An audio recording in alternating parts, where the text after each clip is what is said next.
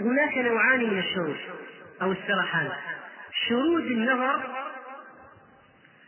والفكر طبعا. وشرود الفكر فقط. أنت أحيانا قد تقرأ كما ذكرنا العين تعمل والقلب لا يعمل. هذا إيش؟ شرود فكر شرود القلب. نظر موجود لكن القلب ما في ما المتابعة وأحيانا تجد نفسك أحيانا وأنت تقرأ قد نظرت في شيء وجلست تبحلق فيه فترة من الزمن. أو وضعت يدك على على على فكك وجلست. تسرحت في موضوع. أو ترى نظرك في جهة والكتاب في جهة وأنت رحت في وادي آخر. أثناء القراءة. هذا الشيء طبيعي بالنسبة للشخص الذي يريد أن يتعود على القراءة في البداية. والناس كل واحد فيهم تقريبا لابد أن يشهد لكن المشكلة لكن القضية أنهم يختلفون في الشهود فمنهم من يقول شروده شروده ومنهم من يخطر منهم من تخطر له خاطرة أو خاطرتين ومنهم من تخطر له عدة خواطر. هذه المسألة أكبر حل لها هو المجاهدة. مجاهدة النفس عند قدوم الخواطر الطارئة.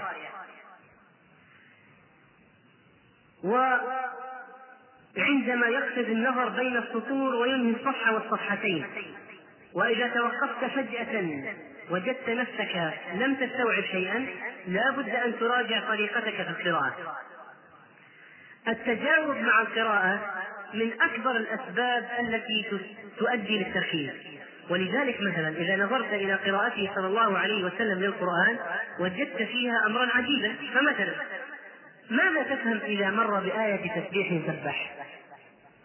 إذا مر بآية عذاب استعاذ إذا مر بآية نعيم سأل الله. آه، أليس ذلك بقادر على أن يحيي الموتى؟ قال بلى.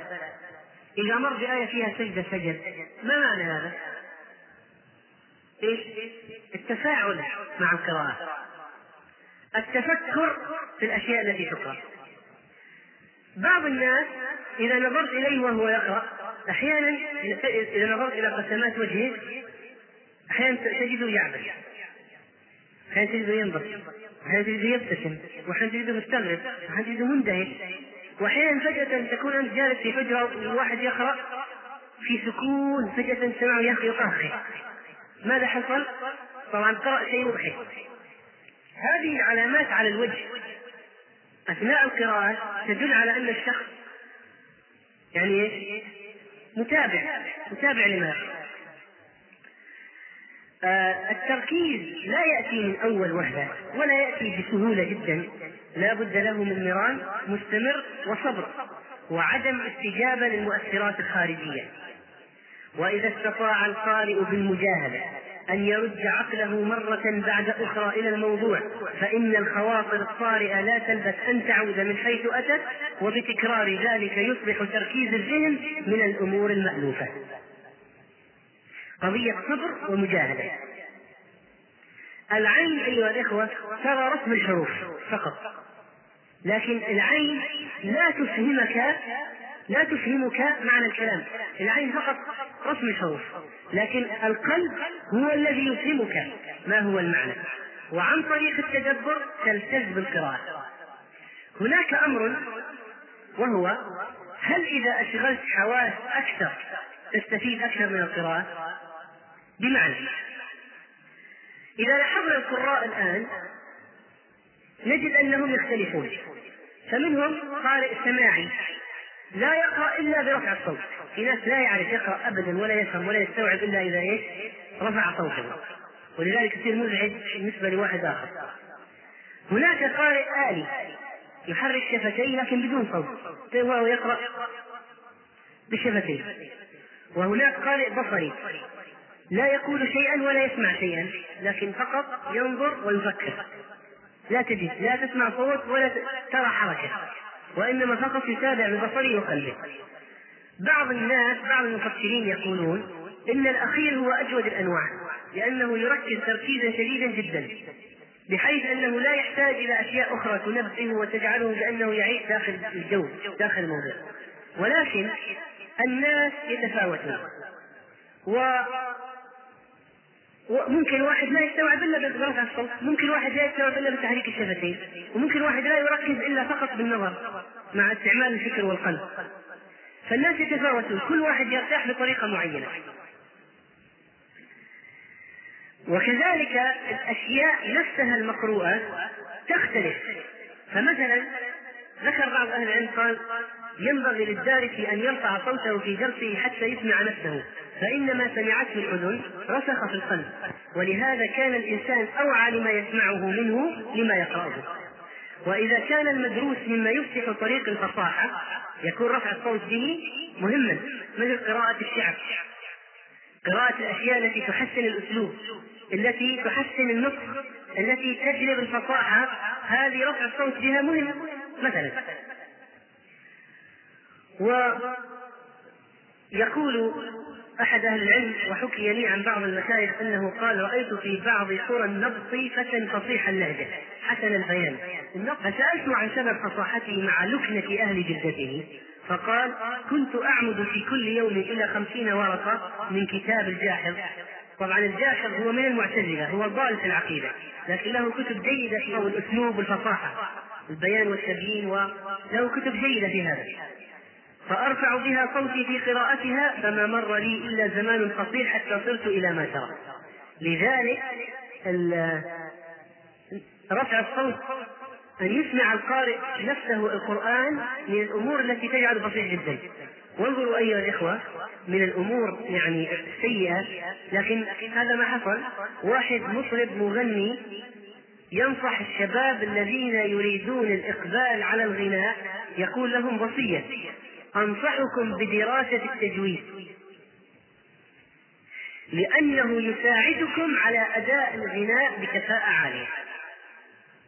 طبعا ترى التجويد فيه علم مخارج الحروف تفخيم والترقيق وال... يعني أشياء كثيرة. لكن شوف السفيه يريد أن يستغل أي شيء في أي شيء. من الأمور المهمة التي تساعد على التركيز؟ استخدام القلم أثناء القراءة. وهذه وصية مهمة نافعة إن شاء الله لك أيها الأخ المسلم. استخدم القلم أثناء القراءة. إما كثرة التعليقات. التي كثرة التعليقات. التي تكون موجودة. على كتابك دالة على تركيزك وتفاعلك مع القراءة. واستعمال القلم عند القراءة بشد الانتباه والتعبير عن الموقف المقروء أو الاستيعاب جاء يدل على الاستيعاب أصلا. إذا قرأت ورأيت أنك ملأت الصفحة بالكتابة فاعلم بأنك ناجح في الاستيعاب. وربط الجمل والأفكار الكتابة على الهوامش هامش الكتاب سواء كان الأعلى أو الجانبي أو الأسفل. ينبغي أن تكون التعليقات كأنها حوار بينك وبين الكاتب. وليس المقصود ما يفعله بعض القراء بعض الناس الذين يقرؤون من خرابيش. افتح الكتاب تجد سيارة طيارة مثلث دوائر مكعبات وأشكال. ورسوم سريالية ونحو ذلك. لا. المقصود باستخدام القلم. مثلا وضع خط تحت النقاط الأساسية والأفكار الهامة.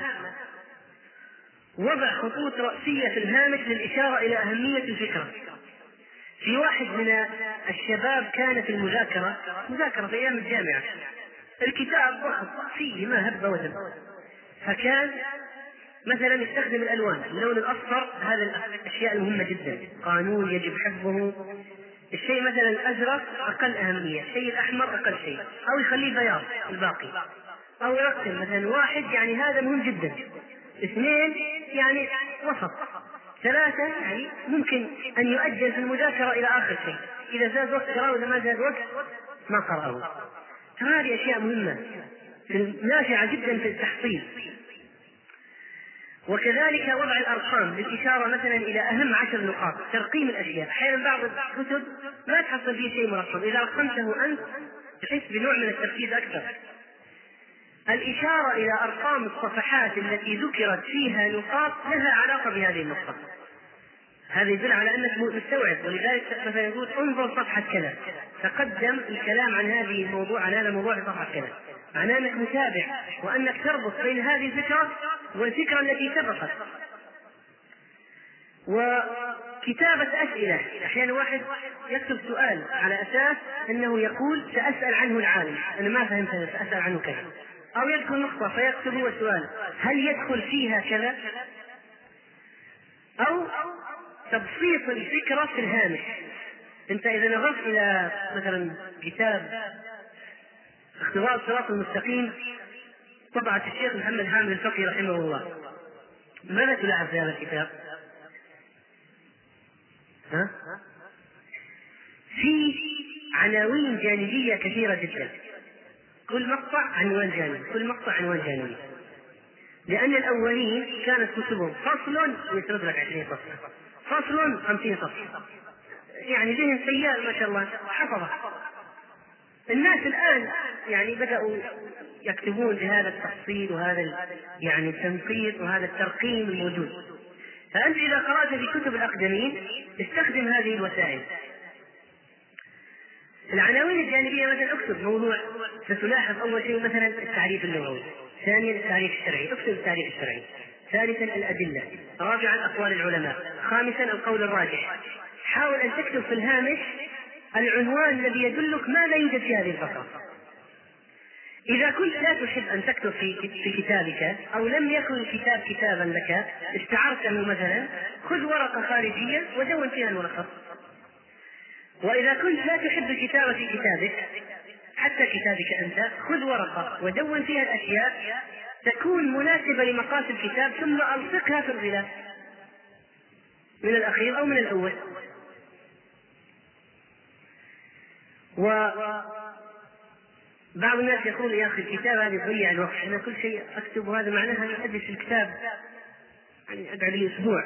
نقول أجلس أسبوع واستفيد أحسن من تخلصه في ساعتين وما تستفيد. حاول أن تجعل كتابك ثريا. كيف؟ بعض الناس يسرون كتبهم. يصير الكتاب الآن يسوى عندهم اضعاف أضعاف قيمته في المكتبة. ولا ليس عنده استعداد أن يعطيه أحد يخشى عليه؟ لأن الكتاب صار ثمينا كيف صار ذلك؟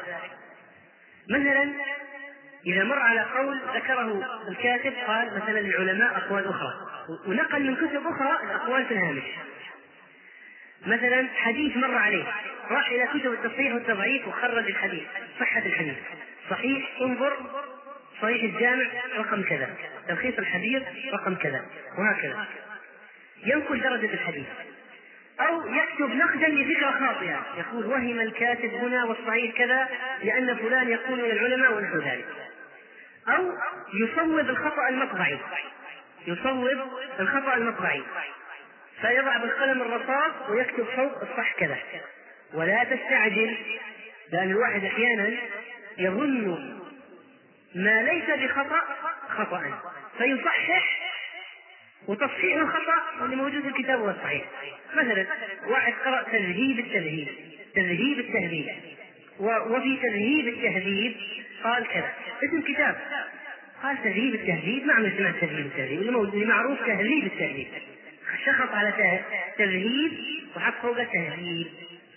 مع إنه في كتاب ثاني اسمه تذهيب التهذيب. لكن ما يدري إنه في كتاب ثاني. مثلا قال الباوردي.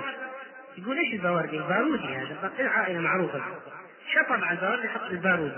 مع انه فيه واحد مؤلف عالم الباوردي معروف. وهكذا فلا تستعجل في التصحيح وليكن بقلم رفيع خط دقيق يوضع فوق حتى لا بعض الناس يحط. بحيث إنه يخرق الورق.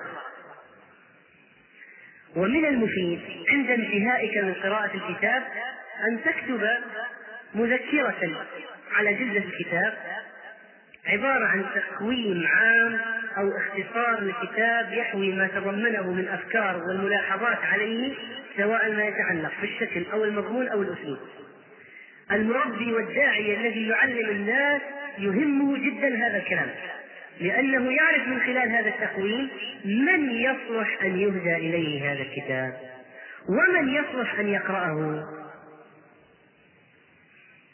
وإذا أردت أن تلخص كتابا فلا بد أن تعرف فن التلخيص والتلخيص له فن.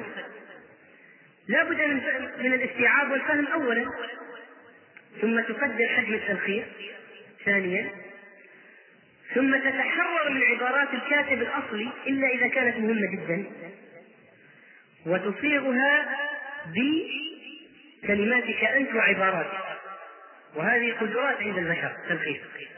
لذلك بعض الطلاب عندما يقول المدرس لخصني الكتاب الفلاني ماذا يفعلون؟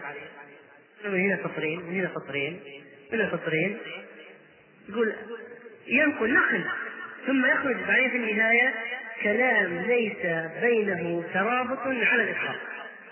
لأنه هذاك استعمل عبارات المؤلف استعمل عباراته هو فصاغه صياغة كاملة تامة مترابطة. وكذلك من الأمور التي تساعد على التركيز أثناء القراءة تلمس الأوضاع المريحة عند القراءة. ولا بد أن يكون أو يحاول الإنسان يحاول طبعا. ولا, ولا دائما يحصل له أن يكون مرتاحا. لا شك أن القراءة التي بعد النوم والراحة أفضل من القراءة في حالة النعاس إذا الإنسان يحتاج نظارة يقيس له نظارة. القراءة في ضوء النهار أفضل من القراءة في الضوء الاصطناعي. وكذلك القراءة في النور الكافي غير أن يكون النور خافت جدا يتعب يتعب البصر. مثلا يكون وضع الضوء بحيث لا يلقي ظلا على الكتاب أو انعكاسا على صفحاته فتبتدي العين فتؤذيك. ويستحسن أن يمسك الكتاب بحيث أن الضوء يقع عليه بشكل متساوي. والنصيحة العامة في طريقة مسك الكتاب التي ذكرها بعض أهل الخبرة في هذا المجال أن يكون الظهر مستقيما. لا منحني ولا راجع للخلف والكتاب في مستوى وسط الجسم مرفوع بزاوية من 45 درجة تقريبا بحيث تكون المسافة والرأس مائل إلى الأمام قليلا بحيث تكون المسافة بينك وبين الكتاب 30 سنتيمتر تقريبا. طبعا هذا وضع ذكر أهل الخبرة أنه وضع مثالي. لكن لا يعني انك لابد تقرا في هذا الوضع. واذا ما استطعت يعني لا لا تقرأ. لا. علماؤنا كانوا يقرؤون في ضوء القمر رحمهم الله. وكانوا يقرؤون على ضوء السراج والشمعة. ويقرؤون وهم في حالة الجلوس ويقرؤون في القيام ويقرؤون وهم يمشون ويقرؤون وهم يضطجعون ولكن الإنسان يحرص على أن يكون يلتزم الوضع المريح حتى يستطيع أن يستمر فترة أطول. لأن بعض الناس يجلس بكيفية خطأ ثم تؤلمه رجله فيترك القراءة. أو تؤلمه رقبته فيترك القراءة. أو تؤلمه عيناه فيترك القراءة. السبب أن طريقته في القراءة غير صحيحة. انظر إلى تصميم المكتبات العامة. تجد أن مكان الجلوس في حواجز من اليمين واليسار والأمام. معناها إيش؟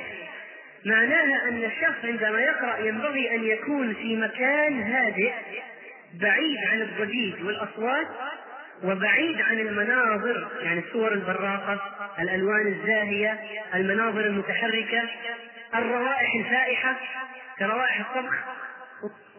كذلك عدم تلبية المقاطعات والشواغل أثناء القراءة مثل إجابة جميع الهواتف الهامة وغير الهامة واستقبال كل طارق على الباب وكل نداء إلا ما كان مهما مثل نداء الوالدين فلا بد من إجابته طبعا الكفرة يقولون الموسيقى الهادئة تساعد على هم يقولون انها تساعد على حلب البقر الهولندي لكن إما أنها تساعد على القراءة. لا حول ولا قوة إلا بالله. وبالمناسبة نحن نقول أيضا يعني ليس ما هو المقصود أنك تستبدل؟ فتحط القرآن وتقرا هذه القضية ترى فيها حرج إنه يصير فقط اللحن وأنت إيش؟ تقرأ بشيء ولا تنصت القرآن.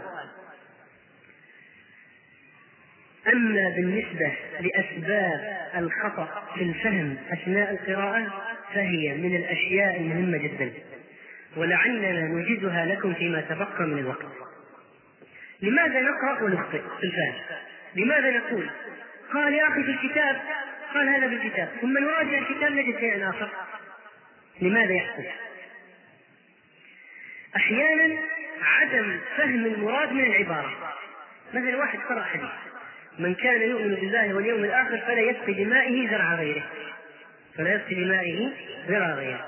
كان عنده بستان عند جاره بستان يمر الماء من بستانه إلى بستان جاره. هو الحديث من كان يؤمن بالله واليوم الآخر فلا يسقي بمائه زرع غيره. قطع الماء عن جار قطع قطع. اشتكى وين هذا؟ قال حديث إيه حديث. تراجع أبو مال قال يا أخي لا يسقي بماء زرع غيره. يعني لا تدخل بامرأة فيها حمل من زوج سابق وتدخل أنت ولما يتبين الحمل وتضع حمله لابد ان يستبرئ الرحم أول الرحم براءة الرحم. لا تدخل لا تدخل ماءك على زرع غيرك. وين المقصود الصحيح وفين الذي فهمه؟ الرجل أحيانا يكون الكلمة لها أكثر من معنى أو لها معنى في اللغة ومعنى في الشرع. فيقرأ الإنسان في كتب الفقه مثلا والعقل على كذا والعقل. وإيش يعرف معنى العقل؟ العقل هذا. لكن في الفقه العقل هو من العاقلة والدية أثناء القتل. يعني هذا شيء آخر تماما غير العقل الذي هو يفهمه. أو مثلا الإسلام. كلمة الإسلام إيش من الدين فتجد يجد بعض الكتب ولا يجوز الإسلام في كذا ويجوز الإسلام في كذا. وإذا أسلم في خمسة دنانير وكذا فيصح الإسلام. كيف كيف هذا الكلام؟ طبعا المقصود بالإسلام اللي هو بيع السلم بيع السلم نوع من أنواع البيوع. أحيانا يكون افكار خاطئة سابقة خلفية سابقة خاطئة تجعله يحمل الكلام المكروه على غير الوجه الصحيح بسبب الخلفيه الغلط. مثلا أحيانا المسوب والأشعري يقرأ كلام ابن تيمية يقول هذا يؤيد مذهبنا. لأن فكرته خطأ هو فهو سيحمل كل كلام يقرأه على هذه الخلفية. بعض الناس من أسباب عدم الفهم أنهم لا يكملون القراءة للأخير. لا بد من إكمال المقروء. ليس فقط. بعض الناس يقول إن اللبيب بالإشارة يفهم أول ثلاث خلاص الباقي واضح. أخي طيب أكمل. أكمل العبارة. أكمل الفقرة. أكمل المقطع. أحيانا واحد يقرأ أول الآية يقول يقصد الآية الفلانية يترك مع إنه يطلع أن يقصد آية أخرى فيهما تشابه في البداية. وكثيرا ما نراجع في معلومات ونؤكد انها قرانا أن قرأناها بشكل صحيح. ويقول الانسان لك يا أخي أنت متأكد؟ أنا متأكد أني قرأتها بالكتاب الفلاني. نراجع يتبين خلاف الوقت فلا بد إذا من التوسط والمقارنة. كل ما أشكل شيء نرجع للأصل. نرجع للأصل. وهكذا. أحيانا تكون صياغة المؤلف قصيرة جدا أو مختصرة فتحتاج إلى تركيز القراءة. وهذا شأن علمائنا. وقد يكون الكلام طويلا متداخلا يحتاج إلى تحليل وحذف الأشياء الزائدة وترتيب العبارات من جديد لتفهم. أحيانا يقول العالم اولا ثانيا وبعدين يستطرد يستطرد بعد 20 صفحة يقول ثالثا. فينبغي ان يكون القارئ متابع لا يفقد الخير. وهذا الخطأ في الفهم يؤدي إلى مشاكل منها نسبة الكلام إلى غير قائله منها تعميم الخاص يكون الكاتب يقصد شيء معين العالم شيء معين يقصد في كل الحالات أحيانا فهم شيء أنقص مما قصده المؤلف وأحيانا يفهم خطأ أن هذا هو رأي المؤلف ولكن ليس كذلك. بعض الناس من المشاكل التي يقعون فيها يفتح الكتاب من منتصفه ويقرأ. مثلا مجموع الفتاوى لابن تيمية يقرأ من منتصف. كلام كلام في العقيدة. يا أخي هذا غريب غير عقيدة أهل السنة والجماعة لكن خلاص ما دام ابن تيمية يقول يقول ثم يقسم الكتاب. ثم بعد ذلك وينسب لابن تيمية في المجالس وقال ابن تيمية وبعد المراجعة يتبين أن ابن تيمية رحمه الله نقل هذا عن مبتدع من المبتدعة كلاما طويلا جدا ثم بدأ يرد عليه. صاحبنا فتح من منتصف الكتاب قرأ كلام المبتدع كله وقبل أن يكمل ابن يرد على ابن تيمية حدث أنه أخر الكتاب. وقال قال ابن تيمية وهذا يحدث كثيرا ويظلم العلماء بنسبة كلام إليهم لم يقولوا من الأشياء التي تدعو يعني تساعدك على فهم الكلام إذا قرأت مثلا أدلة الأمور ثم أراد أن يذكر مثلا حكم حاول أغلق الكتاب ثم حاول أن تستنبط ماذا سيقوله الكاتب أو المؤلف أو العالم. حاول تفكر في المقدمات وتستنبط النتيجة ثم افتح وقارن ما فكرت فيه وما استنبطته بما كتبه العالم. هذا يساعد تمرين الذهن للفهم وخصوصا في المسائل الفقهية. ومن الأمور التي تسبب سوء الفهم أثناء القراءة الدخول في الكتاب بدون قراءة المقدمة ويقول الناس نريد الزبدة مع أن الزبدة أحيانا جزء كبير من الزبدة موجود في المقدمة. مثال المصطلحات أعطيكم مثال واحد يفتح تقريب التهذيب تقريب التهذيب ابن حجر يقول فلان من التاسعة مات سنة 71 من الطبقة التاسعة مات سنة 71 ماذا سيفهم؟ مات سنة كم؟ ها؟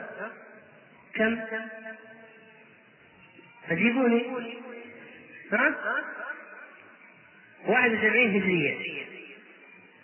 مع أنه إذا رجع إلى مقدمة الكتاب سيجد ابن حجر يقول وذكرت وفاة من عرفت سنة وفاته منهم فإن كان من الأولى والثانية الطبقة الأولى والثانية طبعا هو عرف عرف الطبقة الأولى والثانية فهم قبل المئة. وإن كان من الثالثة إلى آخر الثامنة فهم بعد المئة.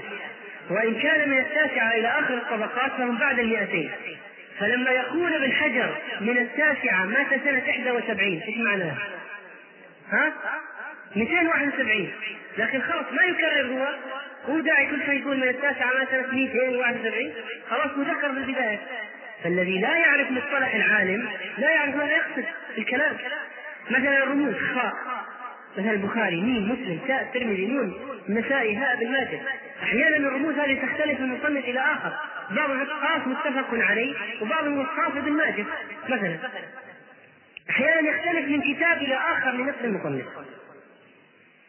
وعلى أقل الأحوال لو أن الإنسان يعني ما فاته مصطلحات ستفوته فوائد من عدم قراءة المقدمة وإن لم يقع في أخطاء كمثلا كمثل كمثل أنه لا يعرف ما معنى سكت ما معنى سكوت ابن حجر على حديث في كتاب تلخيص الحديث؟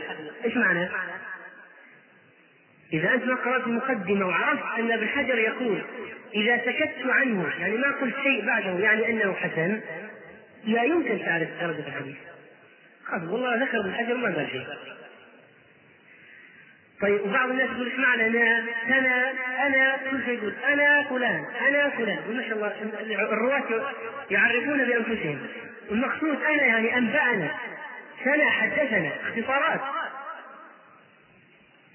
وأحيانا يحتاج القارئ أن يقرأ كتابا آخر ليعرف طريقة مؤلف أو كتاب. مثل صحيح البخاري. العلماء استقرأوا منهج البخاري وضعوا في كتب.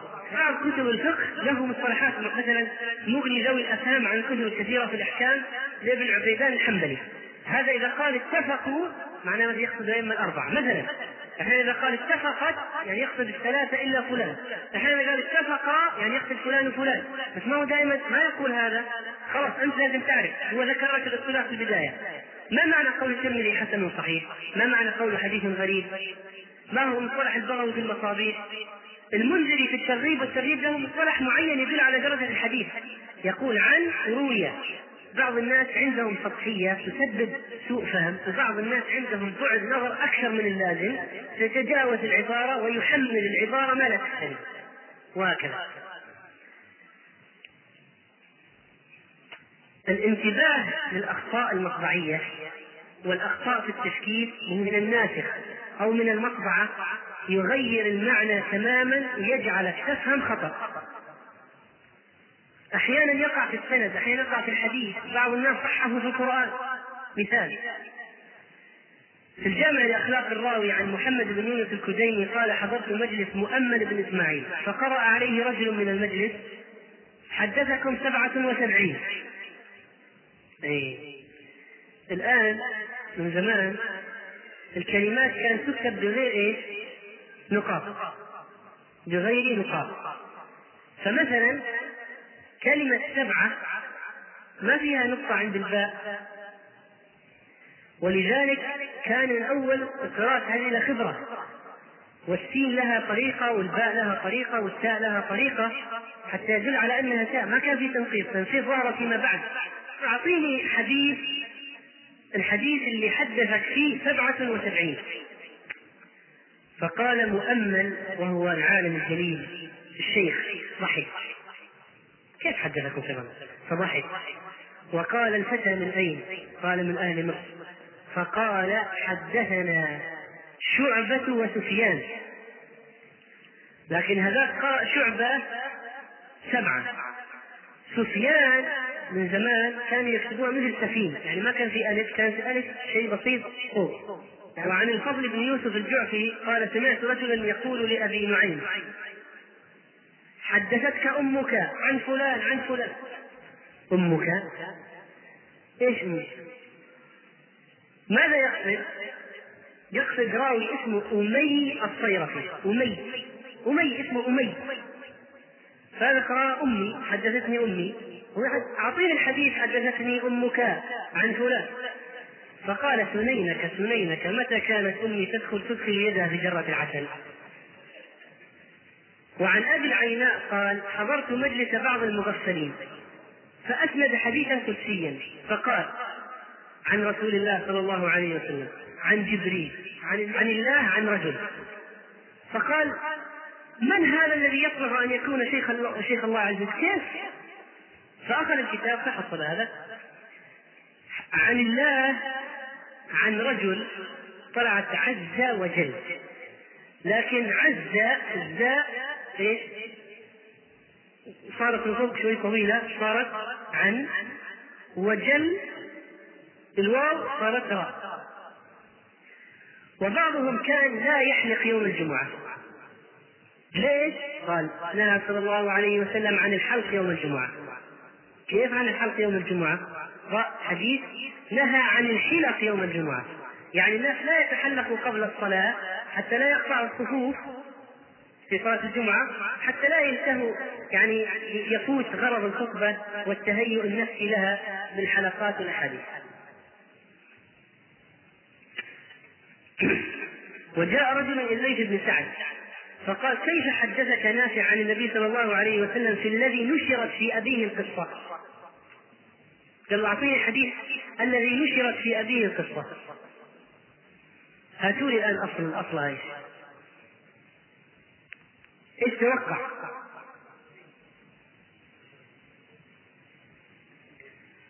في الذي يشرب في آنية الفضة. يشرب في آنية الفضة يجرجر في بطن نار جهنم فبدل يشرب في آنية الفضة صارت نشرت في أبيه القصة. وبعضهم صحح حديث صلى صلى الله عليه وسلم إلى عنزة عنزة هي حربة كانت تركز له ها؟ فيصلي وراء إذا صار في الخلاء فقال صلى عليه الصلاة والسلام إلى عنزة. شاهد عنزة؟ أبقى سترة. وبعضهم عرف أن عنزة لكن جاء الخطأ من شيء ثاني. هذا الرجل اسمه محمد بن المثنى العنزي من قبيلة عنزة. قال له اليوم نحن قوم لنا شخص نحن من عنزة. قد صلى إلينا النبي صلى الله عليه وسلم. فتوهم أنه صلى إلى قبيلته. عنزة وأما التصحيح في القرآن مع الأسف فهو كثير. اجلس بجانب أي واحد من العامة واسمع قراءته لتسمع التكفير والتخبير في القراءة شيء عجيب. فجعل السقاية في رجل أخيه. وهي في رحل أخيه. قال في رجل أخيه. وهكذا. سمع أعرابي إماما يقرأ. واحد واحد قارئ قال الله عز وجل يقول ولا تنك ولا تنكح المشركات حتى يؤمن. يعني لا تتزوج المشركة حتى تؤمن. ولا أمة مؤمنة خير من مشركة ولو أعجبتك طيب. ولا تنكحوا المشركين حتى يؤمنوا إيش يعني تنكحوا المشركين؟ لا تزوج بنتك أو أختك إلا لواحد مسلم. فالقارئ أخطأ. قال ولا تنكحوا المشركين حتى يؤمنوا فقال الأعرابي ولن ننكحهم حتى ولو آمنوا. ولن ننكحهم حتى ولو آمنوا. كيف نكاح الذكر للذكر رجل لرجل قبحه الله لا تجعلوه بعدها إماما فإنه يحل ما حرم الله. هذا أعرابي جاء من البادية. لذلك أيها الإخوة العلماء القدامى كانوا يضبطون ما هو مثل المطابع الآن بالضمة والفتحة والكسرة؟ يقول بفتح المثلثة وكسر المعجمة. إيش المثلثة؟ التاء. المثناة الفوقية التاء. بالموحدة. باء أو النون فيكتبون كتابة بضم أوله وفتح ثانية وهكذا. حتى لا يحصل الخطأ في هذا. ولذلك لا بد من الضبط والانتباه والتركيز والتثبت أثناء القراءة. وصف رجل رجلا فقال كان يغلط في علمه من وجوه أربعة. يسمع غير ما يقال له ويحفظ غير ما يسمع ويكتب غير ما يحفظ ويحدث بغير ما يكتب. ما بقي شيء. وإذا كتب لحان عن لحان صار الحديث بفارسية. إذا جاء واحد يغلط ونقله جاء واحد نقل من نسخة اللي يغلط وواحد يغلط مثله. ضاعف الغلط ثاني جاء واحد ولذلك الناس الذين يشتغلون بالمخطوطات يهمهم المخطوطة الأصلية حتى يتجنبوا تحريف النساخ. ومن طرق القراءة واحد يتساءل هل نقرأ كل شيء عن شيء معين موضوع معين نقرأ فيه نتوسع كل شيء أم نقرأ بعض الأشياء في كل شيء؟ ولا نأخذ يعني نتف في كل موضوع. كيف نقرأ؟ ما هذه نقول طبعا كلاهما خطأ. في البداية لابد أن يكون هناك قاعدة عند الشخص فلا بد تكون عنده قاعدة في كل شيء يحتاجه. قاعدة في التفسير قاعدة في العقيدة قاعدة في الفقه قاعدة في التدريب قاعدة في الحديث مصطلح وهكذا. ثم يتبحر الإنسان بحسب إقباله على هذا الفن وحاجته له ويتخصص فيه. ولذلك ما في جواب واحد على هذا السؤال. وأما بالنسبة لسرعة القراءة كان علماؤنا رحمهم الله كان ابن حجر يقرأ قراءة سريعة مركزة. عاد هذا المنتهى. كيف سريعة ومركزة؟ قرأ السنن بن ماجه في أربعة مجالس وقرأ صحيح مسلم في أربعة مجالس سوى مجلس الختمة في يومين وشيء. وقرأ كتاب النساء الكبير في عشرة مجالس كل مجلس نحو أربع ساعات. وأسرع شيء وقع له أنه قرأ في رحلته الشامية معجم الطبراني الصغير في مجلس واحد بين صلاتي الظهر والعصر وهذا الكتاب مجلد يشتمل على نحو 1500 حديث وقرأ صحيح البخاري في عشرة مجالس كل مجلس أربع ساعات. يقرأ على إيش؟ يقرأ على شيخ. حتى قراءة الضبط فالقراءة أنواع. في قراءة دقيقة متأنية. يعني بمعدل 150 كلمة إلى 300 كلمة تقريبا في الدقيقة. هذه قراءة يعني بدقة متأنية. ليش؟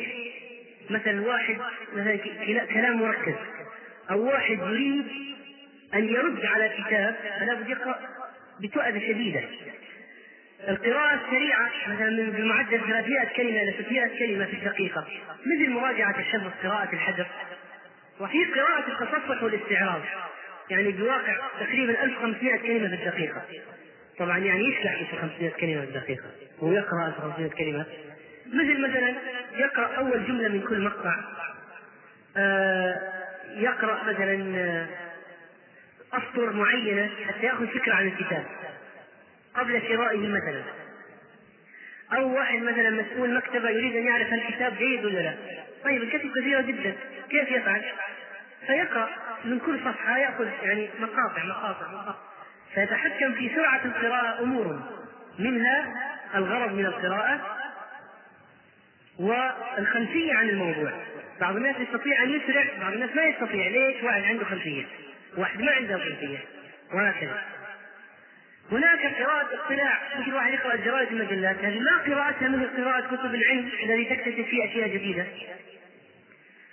وحتى قراءة كتب العلم تختلف من فن إلى آخر. فمثلا قراءة كتب الفقه ما هو مثل أصول الفقه؟ قراءة كتب التاريخ ما هو مثل قراءة كتب العقيدة؟ ولذلك يجب الإنسان ما يتأثر. المبتدئ يقول والله فلان ينجز كتاب ساعتين أنا ما أنجز إلا بعشر ساعات فتتحطم معنوياته؟ لا. وإذا توسع عدد الكلمات التي يعرفها الشخص فإن قراءته تصبح أسرع. يتحكم في سرعة القراءة. بعض الخبراء يقترح لزيادة سرعة القراءة أشياء. يقول إذا كان سرعة قراءتك أقل من 150 كلمة في الدقيقة طبعا أنت اقرأ خمس دقائق ثم عد الكلمات قسم على خمسة اقرأ سرعتك في الدقيقة كم كلمة. فإذا كان أقل من 150 كلمة في الدقيقة معناها أنك بطيء في المواضيع العادية. فيختلف بعض الكبراء أن تقرأ خمس دقائق كل يوم لمدة شهر بأسرع ما تستطيع من غير أن تهتم بما فاتك من المعاني. مع مرور الزمن ستلاحظ أنك بدأت تفهم مع السرعة. الحل الثاني توسيع نطاق النظر بإقلال زمن الوقف على رسم الكلمة الواحدة. بدل ما هنا ثم ثم حاول أن تسرع في الانتقال من كلمة لأخرى وثالثا عدم تحريك الشفة ورفع وعدم رفع الصوت وعدم تكرار الكلمة ولو فاتك معناها فإن الغالب أنك تستفهم من سياق الكلام. لو فات هناك القراءة الجماعية. القراءة الجماعية مفيدة في أمور في أحيان. مثلا ما ما قد لا تفهمه أنت ما لا تفهمه أنت قد يفهمه زميلك. ولذلك لما تكونوا مجتمعين واحد يقرأ والبقية يستمعون قراءة جماعية هذا مفيد من هذه الناحية. وبالعكس ما قد لا يفهم ما لا يفهم زميلك قد تفهمه أنت. بالإضافة إلى أنه يشجع بعضهم بعضا بالإضافة للفوائد والاقتراحات المفيدة أثناء القراءة إلى غير ذلك من الأسباب التي تولدها البركة في الاستماع.